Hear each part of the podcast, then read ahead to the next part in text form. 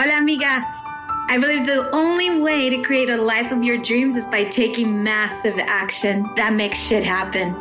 Basically, amiga, handle your shit. Yes, I said that. Handle your shit.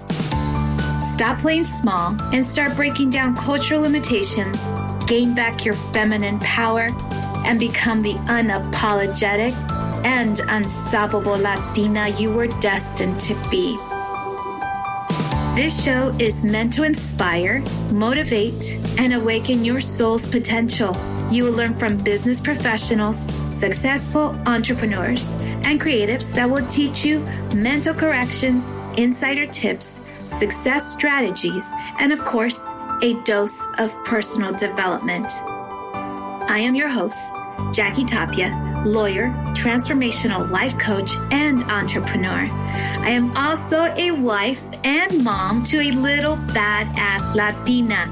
I'm obsessed with changing the Latina's mindset and breaking down cultural barriers so that you can live your best life and step into your true power and start living a life of abundance in all ways and always. Join me for inspiring conversations with thought leaders and learn how to handle your shit. ¿Estás lista? Vámonos. Hello, amigas, and welcome back to Amiga Handle Your Shit podcast. I am excited because today I interviewed Natalie Huerta. And who is Natalie Huerta? She's the owner and founder of the Queer Gym which is the only gym in the nation, amigas. Yes, yes, yes. So you're in for a super treat as we have this beautiful discussion. And, you know, before we start talking to her, I want you to know a little bit about her. Natalie was raised in Anaheim, California. She's the daughter of Mexican immigrants and former farm workers. She is eighth in a family of 10 and was the first to graduate college. She is a collegiate basketball athlete turned personal trainer. She earned a BS in exercise and sports medicine from the University of San Francisco and an MBA from Mills College. She graduated from Stanford University's Latino Entrepreneurship Leaders Program. Bustle named Natalie a queer woman in wellness you should know. The California Hispanic Chamber of Commerce recognized her with the Rising Star Empresaria Award in 2018. This woman is up to amazing things and she is the founder of the only queer gym in the nation, amigas. So without further ado, this is Natalie. Hello, hello, hello, amigas, and welcome to Amiga Handle Your Shit podcast. I am so excited and over the moon for this guest. Her name is Natalie Huerta. And what is about Natalie that is super epic? She is the owner and founder of the Queer Gym, the only one in this nation, amigas. Uh, hello. I, I actually went into, you know, me being the lawyer that I am. I'm always looking at statistics and evidence and whatnot. I found out that there are 41,370 gyms, okay, but there's only one queer gym, and that is owned by our beautiful amiga here who's being interviewed by me. I am so truly honored that she is spending time with us. Ah, welcome, Natalie. Thank you, thank you, thank you. Welcome to Amiga Handle Your Shit podcast. Thank you for having me, and thank you for sharing that that stat. I didn't know that. Out of forty-one thousand bajillion, there's just one of us. That's right. Isn't that freaking exciting? I'm like yeah. the moon that you're here. Oh my god, this is amazing. But like, I'm like, wow, this girl had to have gone through a lot of shit to get where she is right now. And Amiga, yeah. we're gonna unpack this like no other. All right. So nuestra amiga Natalie is este Latina, Mexicana, no? You're Mexican. Mm-hmm. Yes. Mm-hmm. So I want to know, okay, about your upbringing because my understanding is that you were raised in Anaheim, California, and amigas out there, because this podcast is global, Anaheim is located in Orange County. in the state of California. Orange County is one of the most conservative counties in the state of California. Okay. So this is why it's so unique and so impressive what she has done. Okay. Cause she had to really cross a road that was not straight. It was wiggly. It was a lot of anxiety, a lot of pushes. And I am so, so proud of her.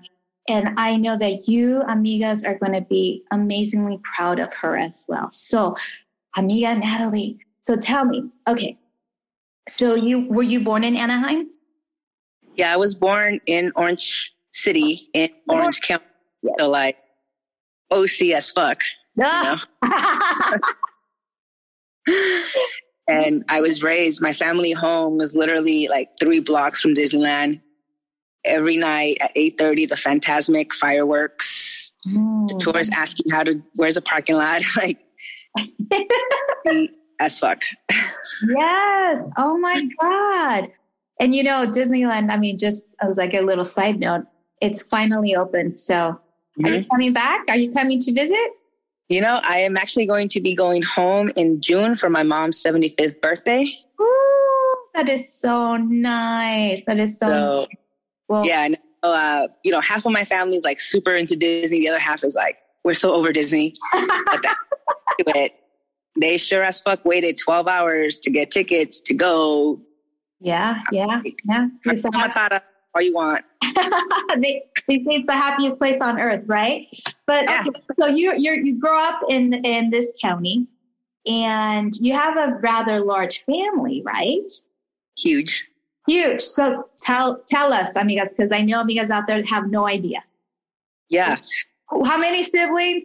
and your parents, where do they work or where, what they did uh, for a living, if they're still mm-hmm. working.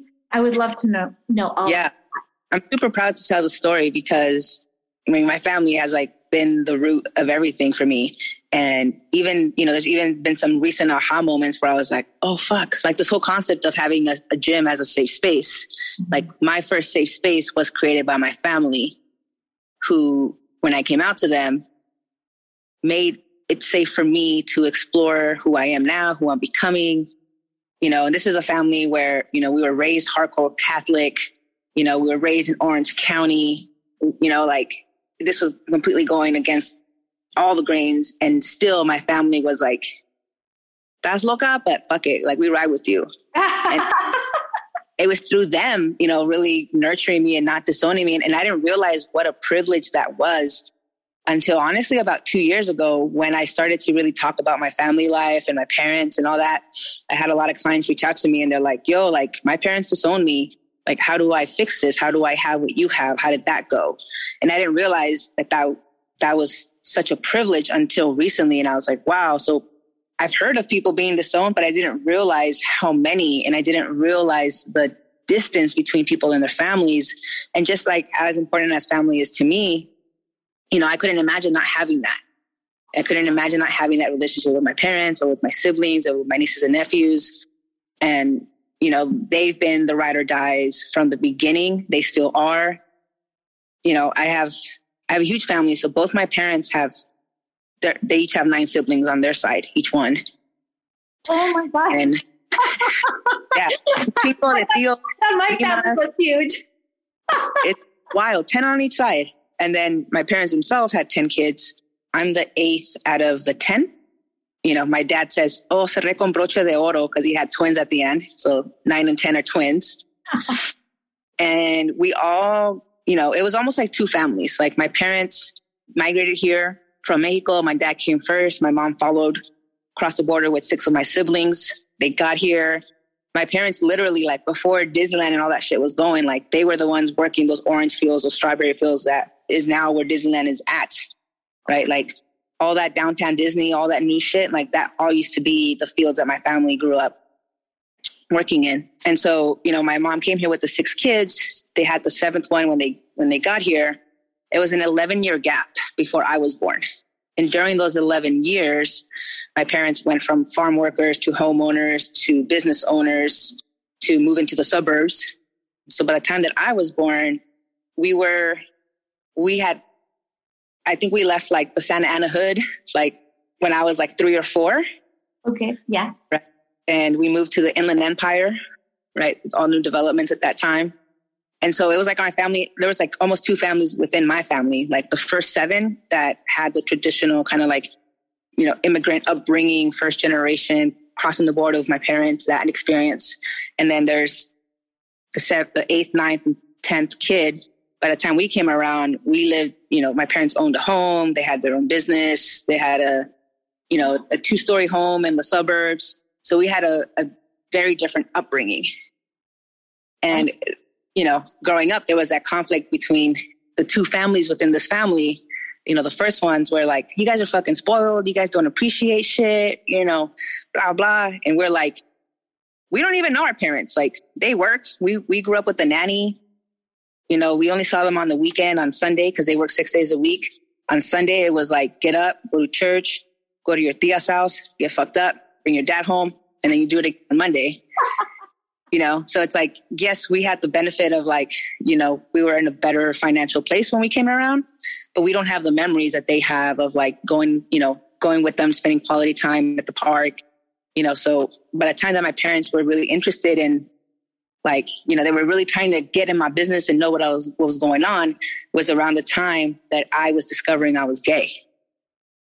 Mm. So that's the last fucking time. That's the worst time I want my parents all in my business.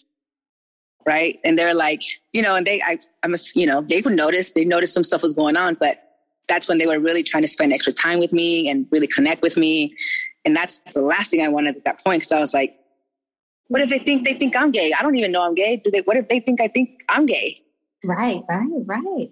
And so that was going on around that same time. This was like 16, 15, 17.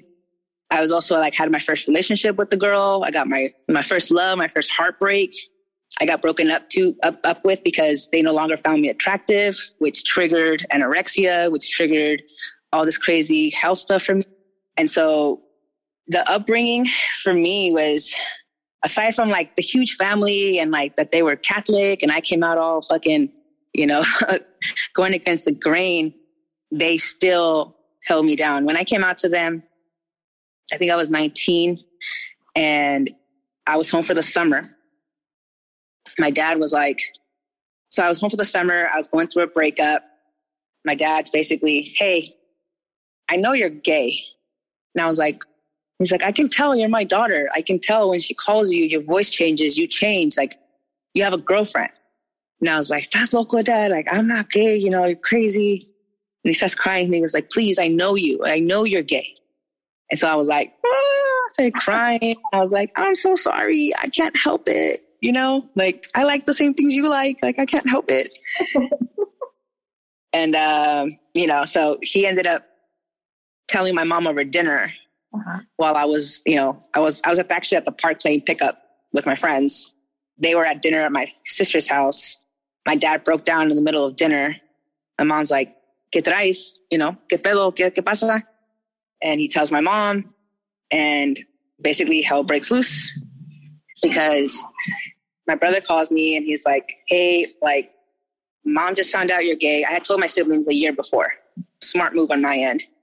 And so when my parents found out my siblings came over and they were pretty much the mediator between me and my parents and just trying to navigate that situation. And per mexican catholic that next week when i came home it was literally it was I I would come home and there'd be a different Catholic priest waiting for me to talk to me about this whole gay thing. Oh my god! Wow. Uh, yeah, you know, like my like we grew up going to church every Sunday. We went to church school. We were like, you know, the little helpers on the thing. Like we were Catholic as fuck. Yeah, yeah, yeah, yeah. And, I uh, totally know what you're talking about. Yes. You know, to have that to come home and have to deal with that, but you know, I understand now that it was their own process, you know? And so I don't hold anything, I don't, I don't hold any grudges about it. I don't, you know, whatever. Like they were doing their best that they could at that time with what they had available, you know?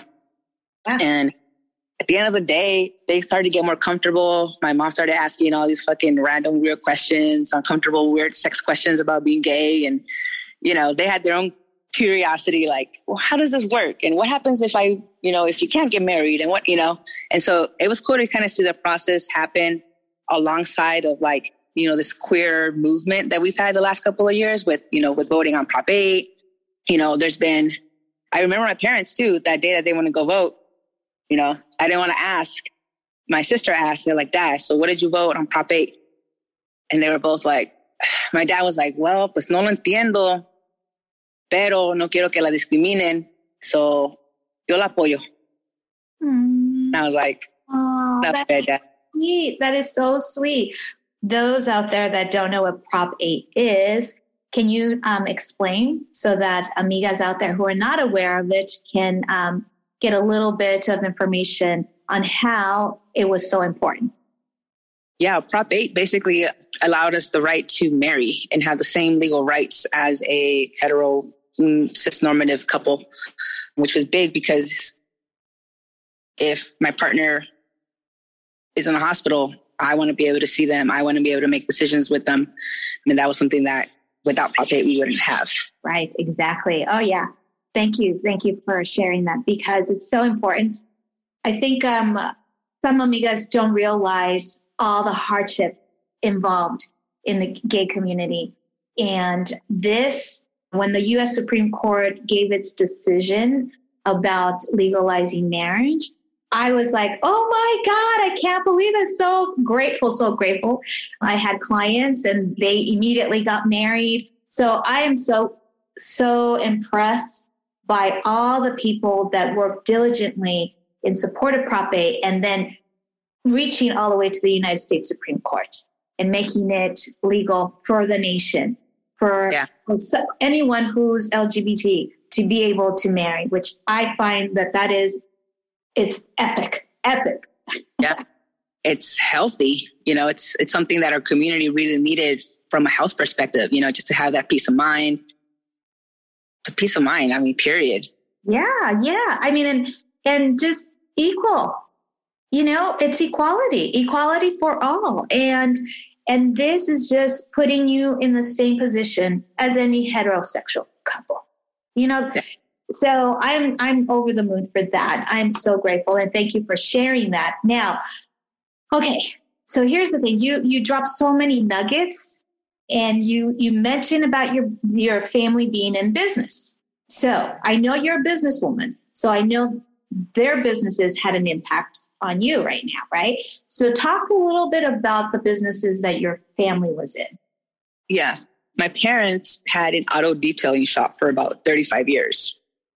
And that started when my, you know, one of the jobs my dad had coming over was just cleaning cars at a dealership. And so he basically had the idea of like, I'm going to go in business by myself. He approached his, his good friend that he worked with to try and do it with him. That friend was basically like, you're dumb. You don't speak English. You don't know what you're doing. Like, why you're, you're so dumb. Stay here. It's comfortable. It's safe. You could do this. Like, you know, so my dad luckily didn't listen and went on to do his own thing and opened that business with my mom. And, uh, that was all of my family's first jobs. That's, I was our first job. I literally, you know, I'm 36 now, right? They closed the shop maybe when I was like 28 or so. So I literally grew up in that shop. I had my andadera, my crib, everything was like in that shop. That's where I learned how to drive. Everything was in that shop. Also, I, you know, because I spent so much time in that shop and the shop was basically like you know, it was like my parents, and then there was like eight, 12 employees, you know, some legal, some not. And the vibe was just very much like chamba, like a, uh, you know, just a fucking dude vibe. Like there wasn't no like proper, let me talk to you in a way that HR would approve. It was like, ganas, apúrenle, ya vamos tarde. It was a lot of like, yeah. let's go, you know? Right, right, right, right. And I didn't realize the impact of that until I would say about five years into my business, where I realized that my lead, a lot of my leadership style came from like this male energy, very like, I don't give a fuck, get it done, like chingale, you know, like I don't give a fuck about your feelings right now, let's go. And where I was at at that point in my business, that wasn't serving me. And so, you know, having to do the work to be first, you know, where did that come from? Oh shit. Okay. That's where that came from. Okay. Does this serve me? This part does, but this part does not. So, okay, how can we work on that? And so that definitely had a huge impact the second five years of my career. Because the first five was just figuring out what the fuck I was doing. Like, how do I pay taxes and not go to jail? You know, second, you know, I like to describe the second fa- the second half as like, you know, usually if you make it past the first five, you start to, you know, get some momentum, some success. Yeah. People come after you at that point. And then those next five is about you deciding if you would like to heal through that and grow mm-hmm. or not. And I haven't, I personally haven't met a lot of entrepreneurs who chose not to and were so successful. Mm-hmm. mm-hmm. Yeah. Yeah. Yeah. Yeah. You know, so I would, I would say in those ways it impacted me. And then lastly, like, I want to share the story. I think it was maybe like my third, fourth year in business. I went home and I was just tired. I, I drove, I drove my little hoopty to LA from the, from the Bay Area. I'm gonna go see my mom. And I was like, mom, like, yeah, me. I'm gonna close it. Like, I'm just gonna go back to my like 80K a job, 80K a year job working for a fitness complex, whatever. Like, I'm out. Yeah, and Fade. Yo, she like legit slapped me. I got to I didn't even see it coming. She was just like, ah, what are you doing down here? And I'm like, I came to tell you. She's like, you can't be taking trips. You have a failing business. Take your ass back in that car, go back to Oakland. And she didn't let me stay. She literally made me drive back. Oh my God. Wow. She slapped me and told my ass to drive back to Oakland.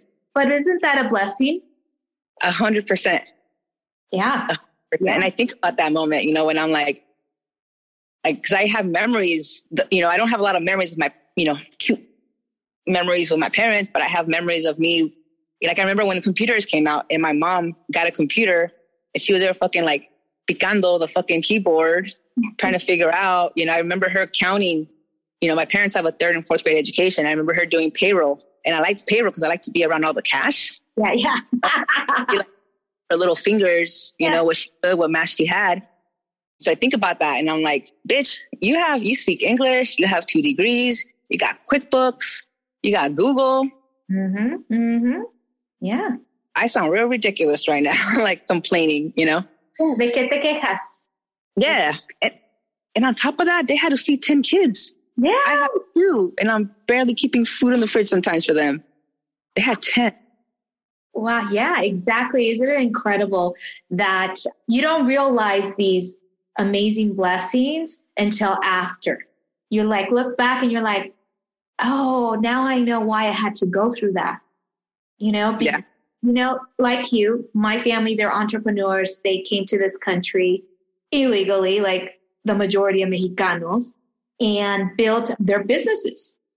And it came, it stemmed from family generations after generations of being entrepreneurs and, you know, hustling pretty much. They were hustling, working a lot. So you don't get to see your parents because yeah. they need to work and you're raised by nannies or by the tias or by the grandparents. And so you get to learn the business side of it all. But, you know, you, at the same time, you lack a little bit of the kid, the kid in you, because you had to grow up really quickly. Yeah. And help with the businesses. My wife sees that more than anybody. Yeah. You know, she, she actually brought it up today on her car ride. She's like, yeah, that makes sense. Cause like, you had to figure it out. Yeah. And I was like, yeah, you're right. Like, and even things like, you know, so I grew up playing sports and I remember, uh, I had no interest in college up until eighth grade. When I was in eighth grade, they had this college program called AVID, uh-huh. similar to like Mecha. Okay. You know? And so they're like, call me and they're like, hey, you know, you have good grades. Like, we want, we want to have you apply to this AVID program to help you get into college. And I was like, I'm not trying to go to college. And they're like, really? And I was like, no, I'm going to go work at the shop. My parents have a shop. I'm going to go work there. That's where all my siblings work. I'm going to do that. They're happy. I don't want to go to college. And they're like, well, even if you, even if you could play basketball. And I'm like, wait, there's, wait, what's that part about? so they're like, well, yeah, if, you know, you, you play in high school, but if you're really good, the college will pay you to play for them. And then And I was like, wait, so I can keep playing basketball after high school? they're like, yeah. And if you're good for free and they'll pay for your school. And I was like, okay, tell me more. How does this work? and so that's what actually got my interest in wanting to go to college. And, you know, it, that's what impacted me in terms of high school, where I was like, I just want to get into all the AP classes so I get good grades and I can get in. And I want to be really good at basketball so I can get on the team. Well, you had, and, a goal. you had a goal and mission. Yeah. Ah, yeah. Yeah. That's so then all you, I cared. You did go to college. And not only that, you got an MBA also. So it's yeah. like you just kept on going. You were handling your shit, amiga. I, I love that. I love that. Wow. So you decided to do all of your education in Northern California. Yeah. Is, is that's by choice? That's because you applied to these schools only or or because I know you don't live here in Southern California anymore. Yeah. You need to stay over there. Yeah. So me deciding to go to school in Northern California, in the beginning, initially, it was more so like which scholars, which scholarship sounds better and which team, you know, do I think I'm going to enjoy playing with the most? That was kind of like the decision around my undergrad. I was looking at San Francisco State and I ended up playing at a private university in the Bay Area. But then my, my grad school, I like to say, you know, that I moved back up because I was living in LA after after undergrad and I moved back up. And I like to say that it was for college for my MBA, but it was really for a girl. Power of the pussy. Gets you to move anywhere across the globe. oh my god, that is. Oh my god, I love. Uh, yeah. So with my MBA, I really was not into the idea of going back to school because I had read Rich Dad Poor Dad and I had understood a little bit more about how the education system fucks you over and so I was totally like, no, but I knew, I, I knew I wanted to start. So at this point, I'm 22, 23. I'm working as a manager at like a LA fitness and I'm making like 80K. And I was basically bored. So uh, that's, that was my issue as an employee. I would always get fired, not because I suck, but because I would get bored, figure out how to do whatever I was supposed to do faster, quicker, and then just kick it. And then they would look at me like I'm being lazy. And I'm like, I did all my shit already. It only took me a week. It took you two weeks. That's not my problem. Right. And so I get fired.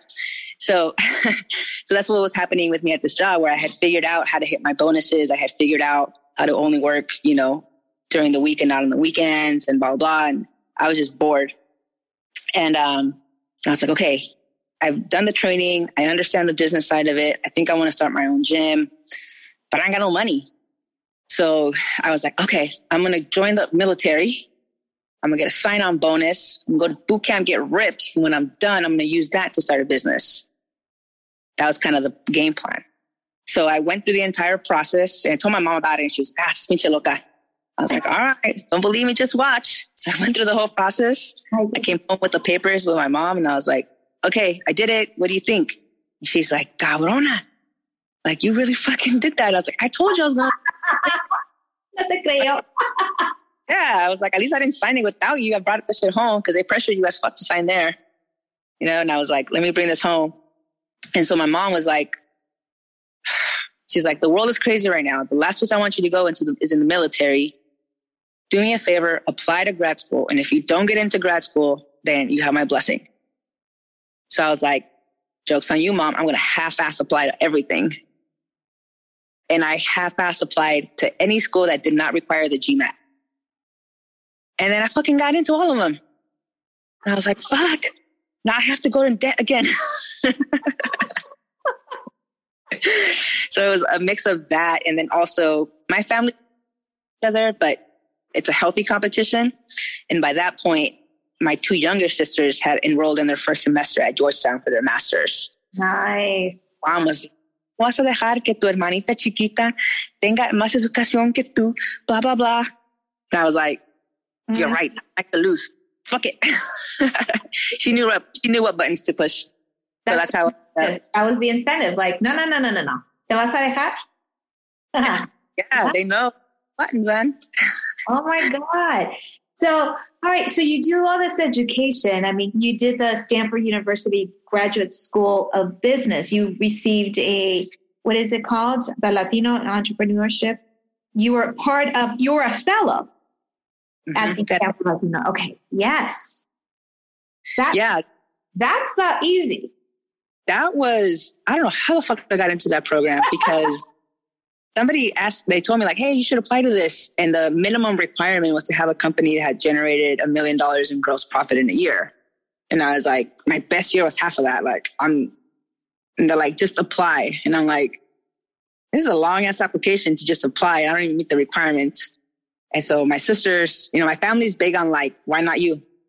So I applied and I got in and I ended up like being one of the, the top entrepreneurs in that program. I think mainly because I was just excited. Like, I don't know. I, I go into things with a lot of energy. Yeah, I won't go into them if I'm not energized by it, period. But that was a big lesson for me and just like, why not you? You know, like go for it, see what happens. And then what was really cool about that program was that there was obviously, I was the least experienced entrepreneur in that program. But to get the guidance and the support from other Latinos that are making millions a year to be like, hey, Natalie, check this out. Here's my card. Whenever you're in this in this fucking state or this state, like hit me up. And it was just, it was important for me to see like other Latinos like me bringing in commas. Yes. You know, Yes. I- Yes, I love that. I'm glad that you surrounded yourself by these freaking amazing entrepreneurs. So I'm sure this had an influence on on your company, right? And um, I mean, when you're here's what I always believe is that you're the average of the five people that you associate with. And so if you're in these groups, guess what's going to happen? It's like magnetism. Their energy is going to magnetize towards you. And if they're vibrant and energized about their own businesses, that's just going to vibe with you as well. So this is awesome. So was the queer gym born out of this or was it already done before? it was already done before. I think at that point I had been in business. Yeah, I would probably say like four or five years around this point. Wow. But it just allowed you to take it to another level, right? It allowed me to see what was possible. It allowed me to see what was possible. But again, it's just like the Latino. Like I know a fuck ton of rich old white guys, right? but like to like, and like the most beautiful ex- part about that experience was that like I'm sitting here talking to this guy like he's my tío, and this fool owns every grocery store in, in fucking Texas. wow. And he's just, amiga, ¿cómo está? You know, like just really like, you know, and I was like, wow, like Latinos making commas, being graceful and humble. Oh yeah. Oh yeah. The Latino, the Latino commerce is huge. It's um I believe someone quoted had it in one of my podcast episodes. She was mentioning that the amount of wealth that Latinos bring into our country is this it's like the GDP is like the size of, of France or something like that. Something crazy. Mm, I believe it. And I was like, oh my God. Hey, we're going to be the majority pretty soon. I mean, I'm just saying, right? Like we don't even I take over this country. You don't even know it. Thanks. There you go. There, exactly. So, amiga, please tell us about your gym and the reason why you even founded this gym. Because, Yeah. like I said, this podcast is international, and how important it is for for us to talk about this because we need safe spaces for communities. And please, please, please share. Yeah. Yeah. So with the gym, the initial why, why I wanted to open this gym was because I believe that having access to a place like the gym where you can work on your on yourself, if you can do that, you start to unlock the other benefits of self-care, right? Like confidence, self-worth, right? Those are the things that allow you to kind of level up. And so if you immediately remove you immediately remove all that possibility by not giving somebody like the queer community access to those things. And so that was my first hang up was like, why can't we have access to the door that's going to unlock other doors? Like that was my biggest hangup. That's why I opened the gym because the gym was always for me the safe space because I grew up an, an athlete. I loved going to the gym. That was my, my happy place. And it always was until I started to look more masculine. Right? Like, because at this point, I'd been an athlete, I was a trainer, I was a manager, but I still looked feminine. I had the long, the long fucking hair with the makeup and the fucking heels going to work and shit, you know? And the minute I started, you know, started with that Rihanna bob cut thing, you know, and then it started to get shorter and shorter. And essentially the butchier I looked, the gayer I looked, the less comfortable the gym became. And it got to the point where I would go and work train my clients at the gym. And then I would go home and work out by myself in my own room or backyard or whatever because I didn't feel welcome. I didn't feel comfortable. I didn't feel safe. And things that don't seem like a big deal, but over time, little by little, it adds up. Like, like for example, going to the gym in the morning is already a task in itself, right? So just to walk in the door is like, all right, I'm winning already. Yeah. And then you hear, good morning, sir. My boobs that small? Like, damn it, I'm not a sir. Like getting misgendered and then having to make that small decision of like, doesn't matter. Should I just keep walking, whatever, and ignore it? Or should I be like, oh no, actually my pronouns are she, her. Have a good morning. Like those little micro things, right? Okay, cool. I made it. Whatever, the little microaggression, fine. Let me go pee. And then you go in the bathroom. And then the little viejitas are like, did you know this is a ladies' room? I'm like, yes, bitch, I could read. wow. You know, yeah. If I'm, know, if I'm in there, you know, to change my fucking pad, I see people hiding in the towel. I see people like you see those little things, and it's just like, I honestly have to just change my pad. I'm not even looking at any of y'all, you know. And let's say I make it into the weight room, and if I'm there by myself, it's just like pissing contest between the butch and the guy. And if I'm there with my partner, my girlfriend, it's a pissing contest amongst the guys to see who can try and hit us up for a threesome. Oh my God. Wow. And that's just the aggressions that I deal with as a butch lesbian. These things get fucking worse the gayer you get. So, like, for example, like the queerer you get, right? The more in the spectrum you are, the weirder it gets. So, like, the people that have it the worst is the trans community. You know, so my thought was like, the only queer having the shitty gym experience. And then I was like, if I'm having such a shitty gym experience and I know what the fuck I'm doing in here, most people don't know what to do in the gym, and that's a whole other barrier. Oh my God, what does it look like for people who are queer as fuck and don't know what to do to the gym? And then I was like, they're never going to learn because they don't like coming in here. And then they're not going to learn. They're never going to get the confidence and the self esteem and the, and that's when I was like, this is fucked up. Let me start Googling some shit, see what I find. And, you know, I Googled it, lesbian personal trainer, gay gym, and it was just porn. Porn, porn, porn, porn, porn. And I'm like, wrong workout, buddies. Not looking for that kind of workout. you know, one of my things I want to add on my LinkedIn as an accomplishment is that now when you Google queer gym, you don't get porn. You get a little bit of porn, but you actually get queer stuff now for that thing in 2010. Right, right, right, right. Wow. I mean, it's just, um, I can just imagine. I mean, when you want to go to your happy place and you have you have these like horrible encounters, it's obviously it's going to deplete you little by little by little by little. And creating a safe space for the LGBT community, I applaud you for that. Completely. This is amazing. I mean, this is something that in my heart, I believe it should be a norm to, to have a, a queer gym, not only in Oakland, but in all kinds of places. Do you have that desire, that dream?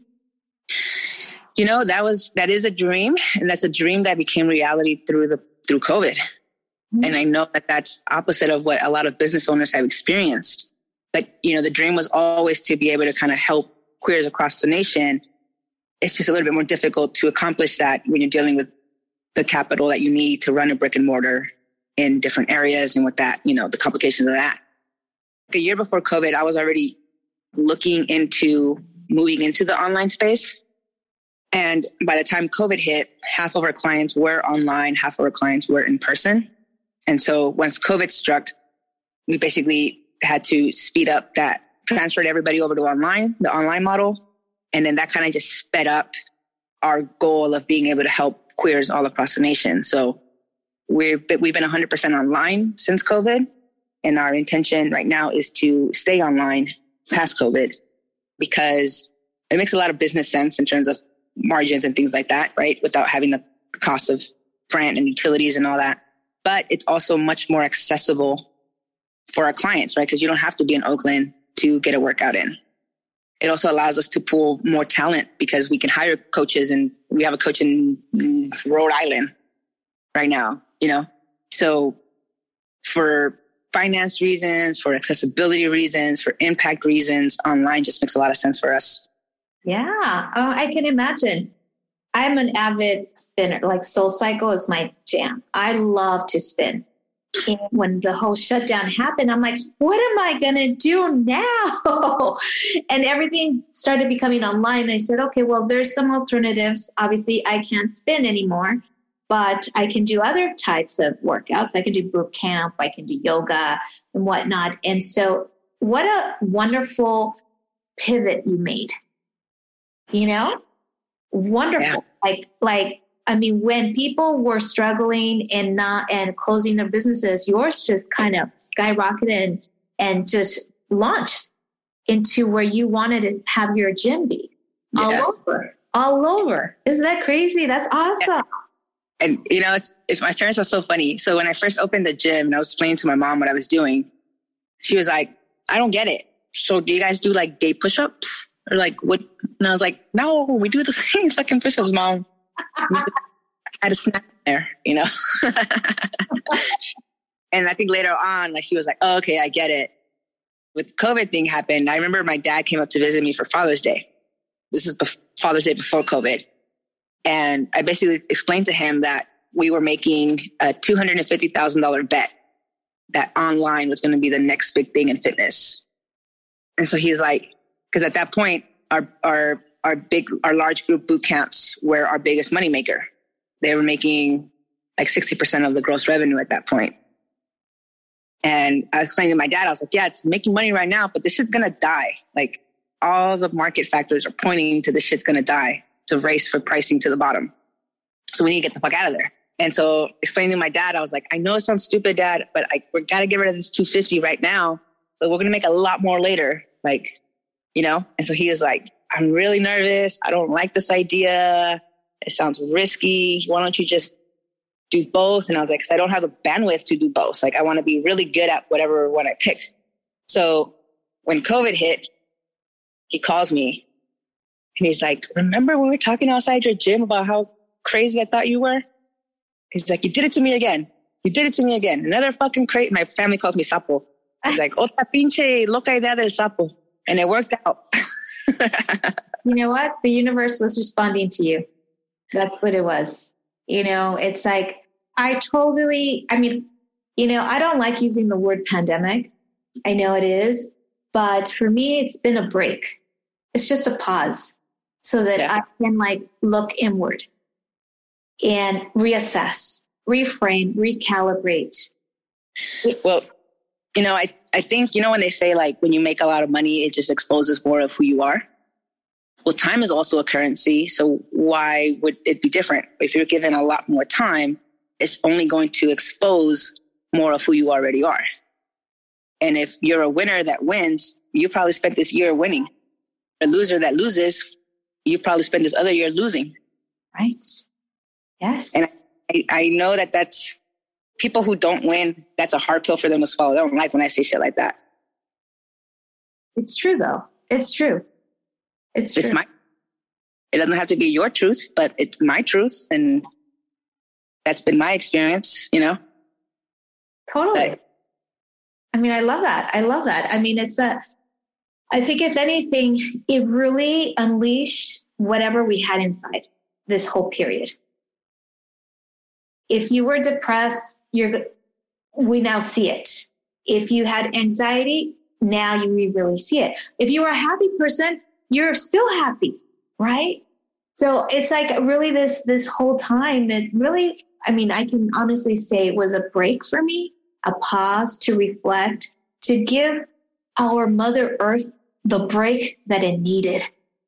Yeah. You know, you know, coming from LA, the traffic, holy crap. You know, there was so small, there's so much smog, you couldn't see anything. I mean, it's just, but, ne- you know, well, now it's going back again because now Yeah. everything's going to work. But Yeah. that whole period of time, it was amazing. You know, we would see dolphins in the ocean more often. We would see, like, it was just amazing. And like, you know what? Thank God for this. Thank God. if anything's been highlighted for me this this past year, it's been that it really just comes down to the thoughts between your your in your head, your mindset, your perspective, and you have the choice to change that at any point in time. Yeah. You know, Absolutely. Absolutely. I'm really, I love what you're saying because I'm always about the whole mindset. To me, having been a lawyer now for 20 plus years, I really, when I became centered back in 2017, I then started putting all the pieces together. Why my body was was uh, caving? Why was I depressed? Why was I anxious? Because words carry energy, and if you're always, you know, fixing people's problems and not realizing and carrying that into your vortex, it's going to freaking kill you. And so when I discovered the personal development, changing the mindset, moving, moving forward, not backwards, and really becoming more intentional with my life, it was like, whoa, who knew that it could Yeah. get better? Who knew it could get better, right? Yeah. Oh my God. yeah, and that's one of the you know like the so the original name of the gym was the Perfect Sidekick, and one of the reasons it was named that was because I I don't know it's a gift and the curse of a coach like. I can walk around and I just see like the beauty and the potential in people, and I'm like, oh, like I look at you and I look at a, I see a fucking superhero, you know, and I'm motivated by helping you unlock that. And so I always tell like I tell my kid, I was like, you're a fucking superhero, dude. Act like it. You know, like we're all walking around with superhero abilities to create whatever we want, and half most of us are blind to that. Yeah, yeah, yeah. It's like no, like fuck Superman. Like we're a superhero. You're a superhero. Yes, yes, yes. And then my son was like, well, what's my superpower if I'm a superhero? And I was like, that you can create whatever the fuck you want, whenever you want. Yeah, Like, and I was like, that doesn't work like that. You just got to learn how to do it. But I'll teach you how to do it. But you can't just be like, oh, yeah. but Yes. that really is the truth. And you are a superhero. Definitely, amiga. Oh my goodness. This conversation is wonderful. Now, before I let you go, I'm going to ask you one or two tips on how an amiga can handle her shit. Oh, number one, you need to get on a shit sandwich diet. And what's that all about? A shit sandwich diet is you taking accountability, right? Having those tough conversations, being honest with yourself, addressing all the all the shit you don't want to address. Put the shit in a nice sandwich and take a bite, girl.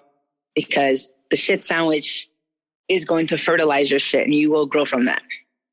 Shit sandwich diet. That's the number one. Nice. I love that. I had never heard anything like that. Okay. All right. I'm going to have to do a shit sandwich. Yeah, and the more the more shit the number of shit sandwiches you're willing to eat is correlated with the number of success you're going to have. The more mm-hmm. shit sandwiches you consume, the more success will magically align for yourself. Wow. I love that. I love that. Is there another another tip? Because that was a pretty epic tip, I'll tell you. Yeah. The second one is I'm just a big fan of prioritizing your self care first thing in the morning because, you know, when you get paid, they're like, you should pay yourself first. Yeah. Right? Put money away for yourself.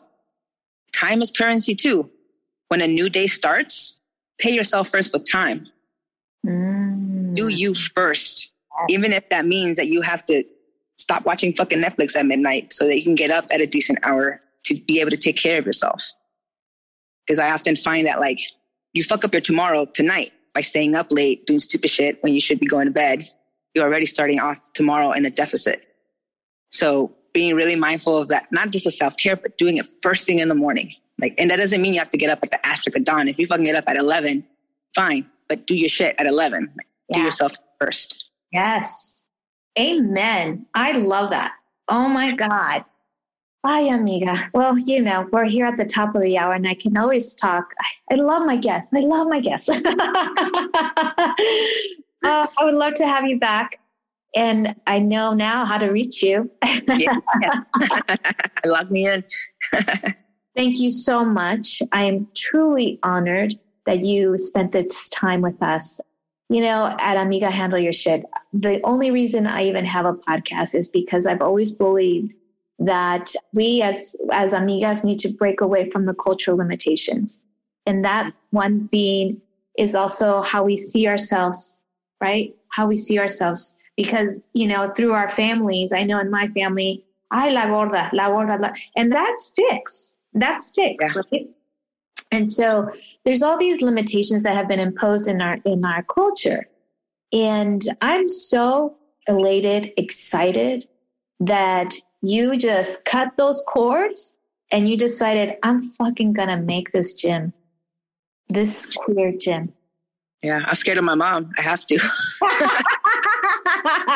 I know, right? Oh, yeah, yeah. No, I know. Te va a pegar. oh, yeah. girl, I know. I understand. I think your mom and my mom are pretty much related. well, thank you, my love. Thank you so much. I am thank so you. honored. Thank you so much for being here at Amiga. Thanks for listening to this week's episode of Amiga Handle Your Shit podcast.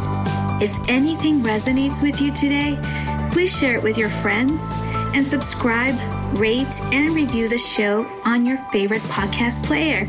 Don't forget to share it on Instagram, Facebook, and other social media platforms. If you have any questions, comments, or feedback for us, you can reach me directly at www.amigahandleyourshit.com. Thank you so much for listening. Gracias y hasta la próxima.